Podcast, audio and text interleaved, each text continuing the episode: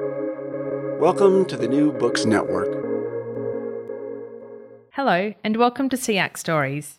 This podcast is brought to you by the Sydney Southeast Asia Centre at the University of Sydney.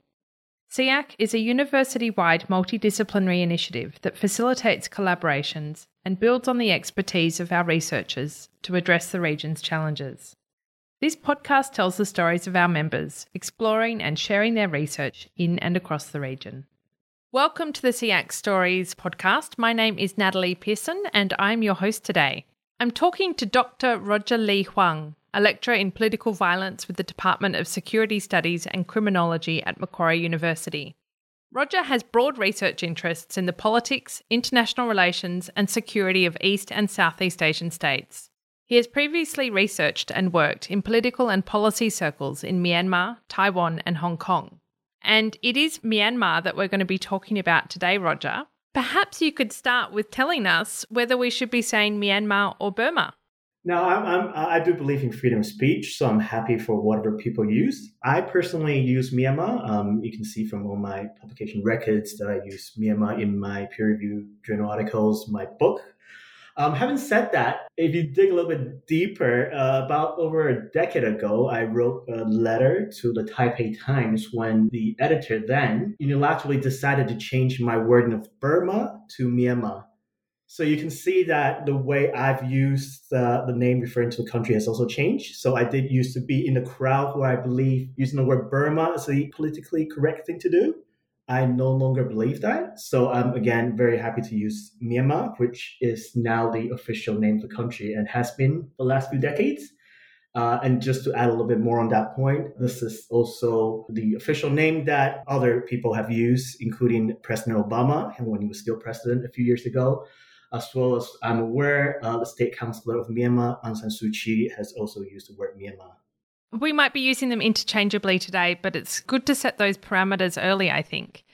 Now, you mentioned your book, which has just come out, I understand.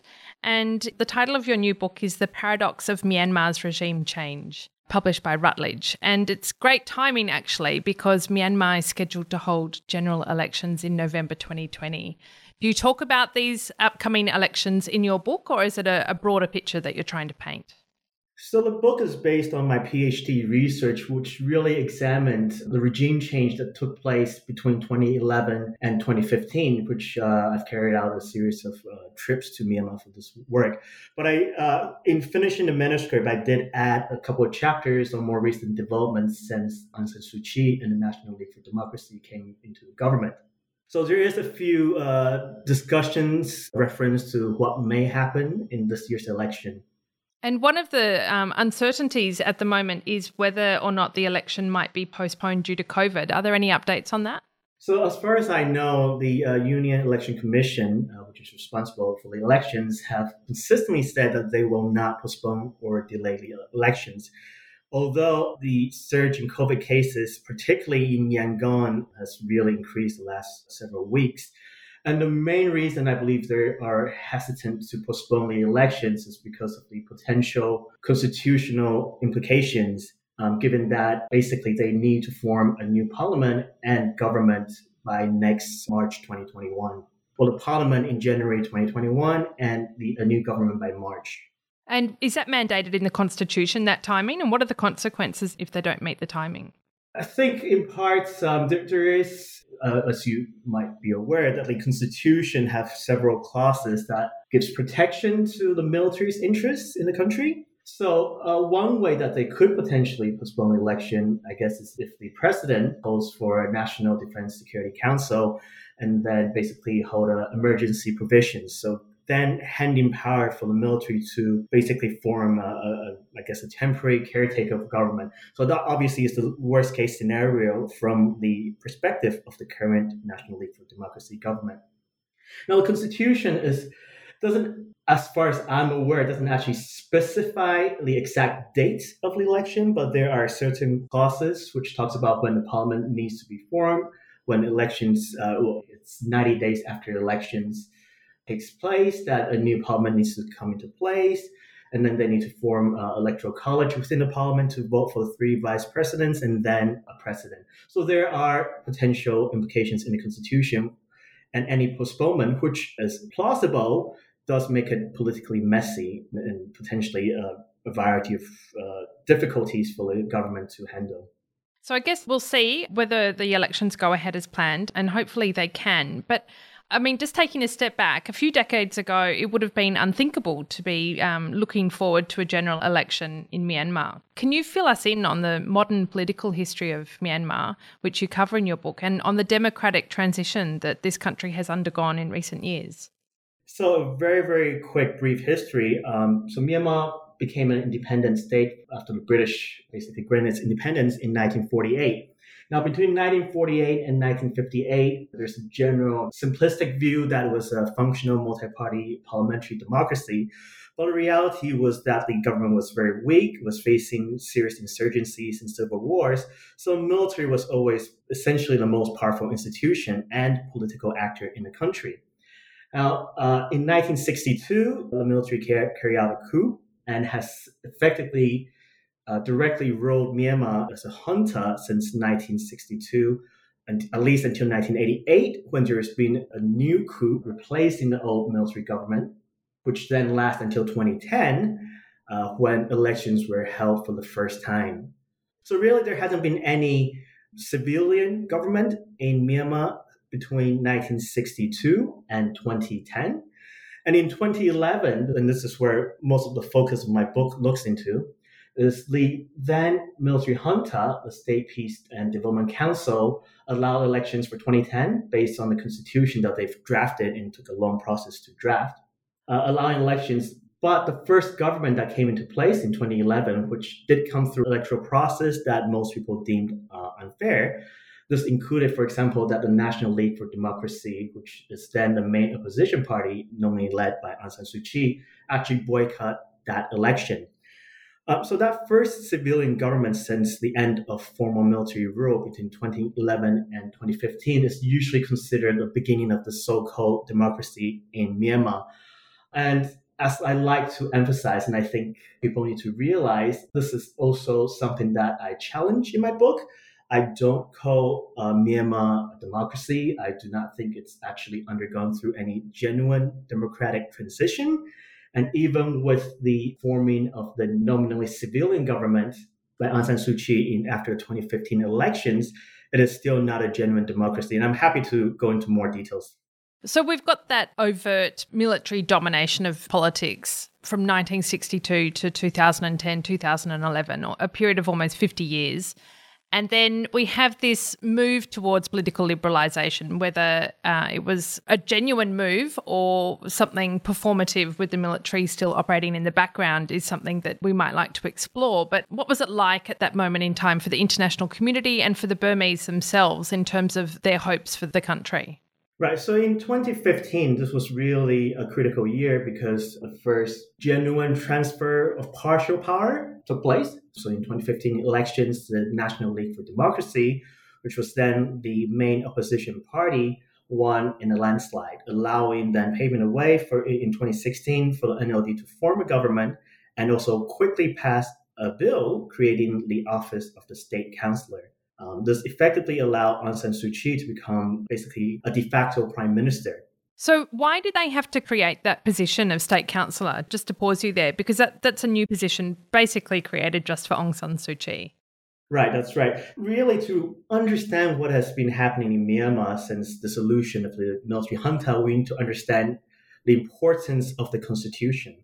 I've briefly mentioned after the uh, military came back into a second reincarnation of their power in 1988, 1990. They really began this long process of drafting the constitution. This constitution, then there was a referendum for this constitution in 2008, which was passed and then implemented, promulgated in 2010, 2011.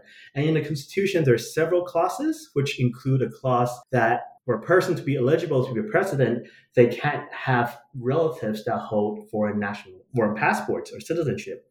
Now, Aung San Suu Kyi, of course, both her sons, uh, I believe, hold British citizenship. So, based on that clause, there's no way that she can be the president of the country. So, in order for the National League for Democracy to give Aung San Suu Kyi a formal political governance role, they used their majority in the new parliament in 2016 to push for this bill of state councillor. And this is interesting because it does circumvent some of the constitutional restrictions and gave Aung San Suu Kyi both access to legislative and executive powers. So basically, uh, the de facto prime minister of Myanmar since 2016. So, when that election took place in 2015, which is in fact the last time elections were held in Myanmar, the National League for Democracy under Aung San Suu Kyi won a significant majority in a, a landslide win. How did they use this mandate? One thing I'd like to add, though, is that, and to kind of qualify what I said earlier about the Myanmar not being a genuine democracy, this goes back to the constitution. So even though the NLD has a clear electoral mandate and formed a government in 2016, the constitution basically meant that any government formed in Myanmar is an enforced coalition government. And I make this point in my book in particular. This is because one, the military is guaranteed 25% of seats in all houses of legislative bodies in the country. So they appoint active military officers in both houses of the union government, as well as in the state parliaments. Further, in the executive branch, uh, three cabinet positions are reserved also for active military officers. So the uh, Minister of Defense, the Minister of Border Affairs, and the Minister of Home Affairs have to be, by constitution decree, active military officers effectively appointed by the military commander, the, the supreme commander of the military forces. Further, in the uh, Myanmar constitution, the supreme commander of all military forces, contrary to what we might expect in genuine democracies, is not elected civilian president. So the president of the country is not actually the, the, supreme commander of the military force. This is an actual supreme commander that is an active military officer. So, for example, today uh, this would be Min Aung Hlaing and not the president, Win Myint or the state councilor Aung San Suu Kyi. All governments, irrespective of the electoral results, must be a coalition government founded with the civilian party that is elected alongside with the military. So, what you're saying is that even with a big mandate, it would have been difficult for the NLD to implement whatever major changes or reforms they wanted to. Is that right? In many ways, yes. Uh, in terms of structural things, such as changing the constitution, in terms of effectively one of the most critical issue in Myanmar, that is relations with its ethnic minority groups and the ongoing civil war. Now, just to kind of go back a little bit to your question about this electoral mandate. So, yes, one, the civilian government, the National League for Democracy led government, was essentially handicapped, right? So it doesn't have control uh, of the military, and the military is basically run as a parallel government. But at the same time, it does have huge mandates. It could have done a lot of things in terms of the social, economic, educational front, and in many ways, it's very hard for me to answer that question, especially as an outsider. But as an outsider observer, my view is that the NLD government has really wasted that mandate. There's some observable things, uh, structural things that they were quite successful. For example, they were able to convince uh, or they were able to reform the General Administration's department. Now, this is the department that basically oversees and runs the entire bureaucracy of the Myanmar government. Now, this department used to be under uh, the control of the Ministry of Home Affairs, which again would be an active military officer holding that position. But they were able to reform and transfer that department into a new civilian led ministry. So there are some things that were very successful, things like that. Economically, infrastructure development, and critically, as I've briefly mentioned, relationship with ethnic minority groups and insurgent groups, I would say it's been a lot worse so there has been perhaps more genuine progressive developments in preceding governments between 2011 and 2015. Uh, and really everything has kind of gone reverse. Fighting has gone has intensified under the National League for Democracy and San Suu Kyi government. So there is actually more insurgent activities. In fact, I think it was just yesterday, October 14th, three NLD candidates, so this, these are the candidates from the current ruling party, have been abducted um, while on campaigns. So we're really seeing very, very tense, fragile um, situation, especially in the peripheral borders in, in Rakhine State, Kachin, and Shan states.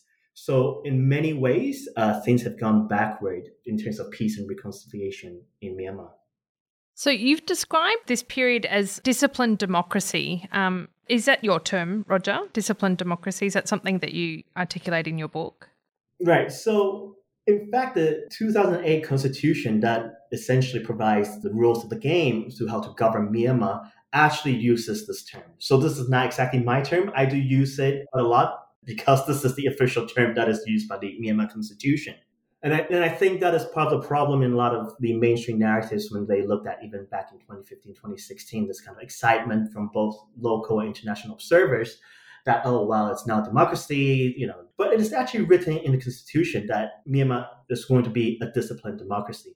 And they have all these measures in place by the military that will be able to preserve the military's interests in several areas especially on the issue of relationship with the ethnic states and ethnic minorities in the peripheries. And that is one of the reasons why the peace progress has really stalled because lacks the capacity and also in many ways lacks the control into dealing with the situation. It doesn't really have genuine ability to control military operations and military interest in these areas. Yeah, so if, if it came to the crunch, you've got these positions of Supreme Commander, of President, and of State Councillor. Who would have primacy if there was a, an actual contest over control? So that's interesting. Like I said, the way the constitution is actually written, the civilian government technically cannot order the military to take on certain things. So military operations and military strategies and even day-to-day operation of the military lacks civilian oversight and it is the supreme commander that controls the military not the civilian government Roger, we've touched on ethnic minorities, but I'd like to focus a little bit more closely on the Rohingya of Rakhine State and some of the cases that have been brought in the international courts, including the International Criminal Court and the International Court of Justice, regarding the alleged atrocities against the Rohingya. Could you expand on that? So just to look a little bit about this different narrative about Aung San Suu Kyi, as we're well aware here internationally, there's a lot of criticisms of Aung San Suu Kyi and the Myanmar government and its handling and the alleged crimes targeting the Rohingya community in the Rakhine State. Now, international community, especially the state of Gambia, for example, have brought the case on the Convention of Prevention and Punishment of the crime of genocide against Myanmar in the International Court of Justice. And interestingly, uh, Aung San Suu Kyi in last year, December 2019, personally went to La Haye to basically defend Myanmar against these allegations. And I think this is where that kind of brought surprise and shock to some international observers. But this is actually seen as a very positive uh, development from the Myanmar perspective. Many people have said that this has actually basically reunited um, Aung San Suu Kyi's popularity in many circles, especially given that Myanmar is a very patriotic, Burma-centric, in, in the mainstream many ways, a Burma-centric Buddhist society. And this was seen very positively as Aung San Suu Kyi standing up for Myanmar uh, against bullying by the West or international community. Apart from the International Court of Justice case, uh, the International Criminal Court uh, is also looking at crimes against humanity of allegations of Myanmar military carrying out these violence targeting the Rohingya community. I think that's where a lot of the international community's disappointment in Aung San Suu Kyi's leadership has come from in her, her failure to properly support those ethnic minorities and to stop their persecution. But at the same time, she seems to be very popular domestically. So, how do you explain, how do you reconcile those very different perspectives of Aung San Suu Kyi? Now, from the outside perspective, it seems that everything's going wrong. And in many ways, that is my personal view that there has been a lot of backtracking and, and arrest of progress in Myanmar. But within Myanmar, as you've correctly pointed out, Aung San Suu Kyi uh, is by far still the most popular political leader. Her charisma still rubs on, and, and people, especially in urban and Burma centric places, uh, Burma being the main ethnic group in Myanmar, uh, still see Aung San Suu Kyi and the party she leads as basically the main political party that could bring change and development in the country. Many different narratives here. And internationally, we see Aung San Suu Kyi and NLD as a disappointment, but within Burma circles, within Myanmar, in the main majority group, they still believe in Aung San Suu Kyi. And this is very much a success, really, of this build of kind of almost a cult of personality. And that hasn't really changed. However, having said that, um, as we've kind of also alluded, this is very different in the more conflict ridden areas, in the ethnic borders, especially within ethnic minority groups. Now, in particular, in places like Rakhine, I would say the NLD and Aung San which already didn't enjoy the same type of popularity even in the last elections, and now basically sees no real credibility in those areas. And this is not just limited to the Rakhine state. I say this is probably also very true in many other places in ethnic minority areas. Um, in the Chin, Kachin, Shan states, um, the NLD and Aung San Suu Kyi's own charisma might have really worn off. We've also seen, even within the NLD, uh, last five years, there has been disappointed MPs and old party loyalists now that have now left the party.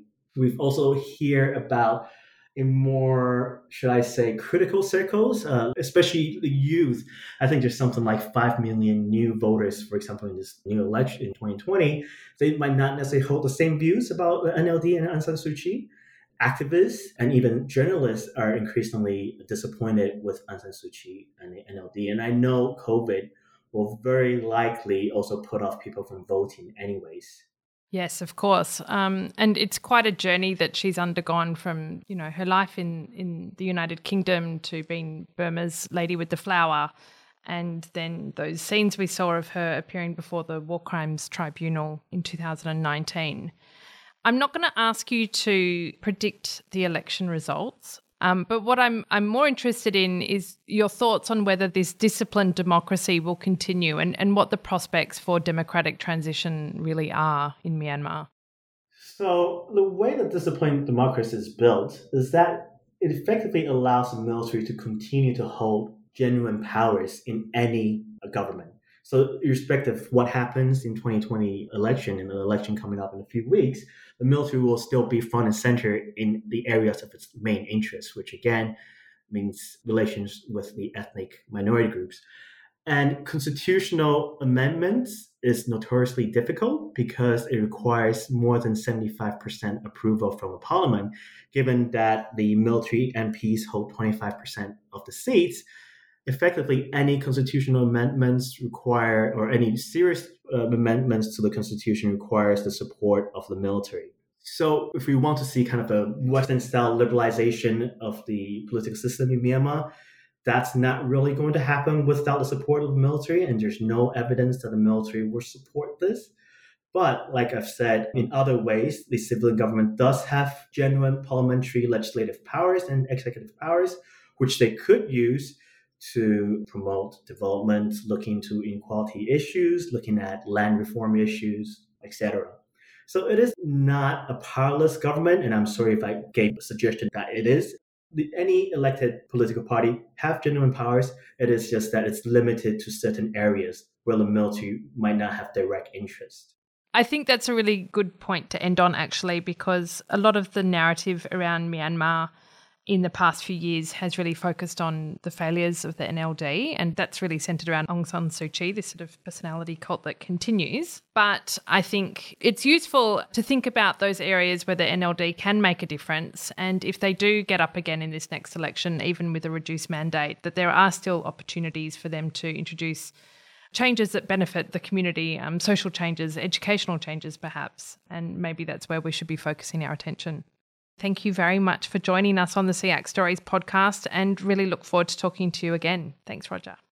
Here I'd like to add that just days after this podcast was recorded, Myanmar's Union Election Commission announced voting would be cancelled in large parts of Rakhine State, as well as in parts of the Shan, Kachin, Kayin, and Mon states, as well as the Bago region. This move effectively disenfranchises over 1 million voters and disproportionately affects the ethnic minority party's representation in government. You've been listening to SEAC Stories, brought to you by the Sydney Southeast Asia Centre at the University of Sydney. Make sure to keep up with all our SEAC Stories podcasts by following us on your favourite podcasting app. If you like the show, please rate and review it on Apple Podcasts. Every positive review helps new listeners find the show. And of course, let your friends know about us on social media.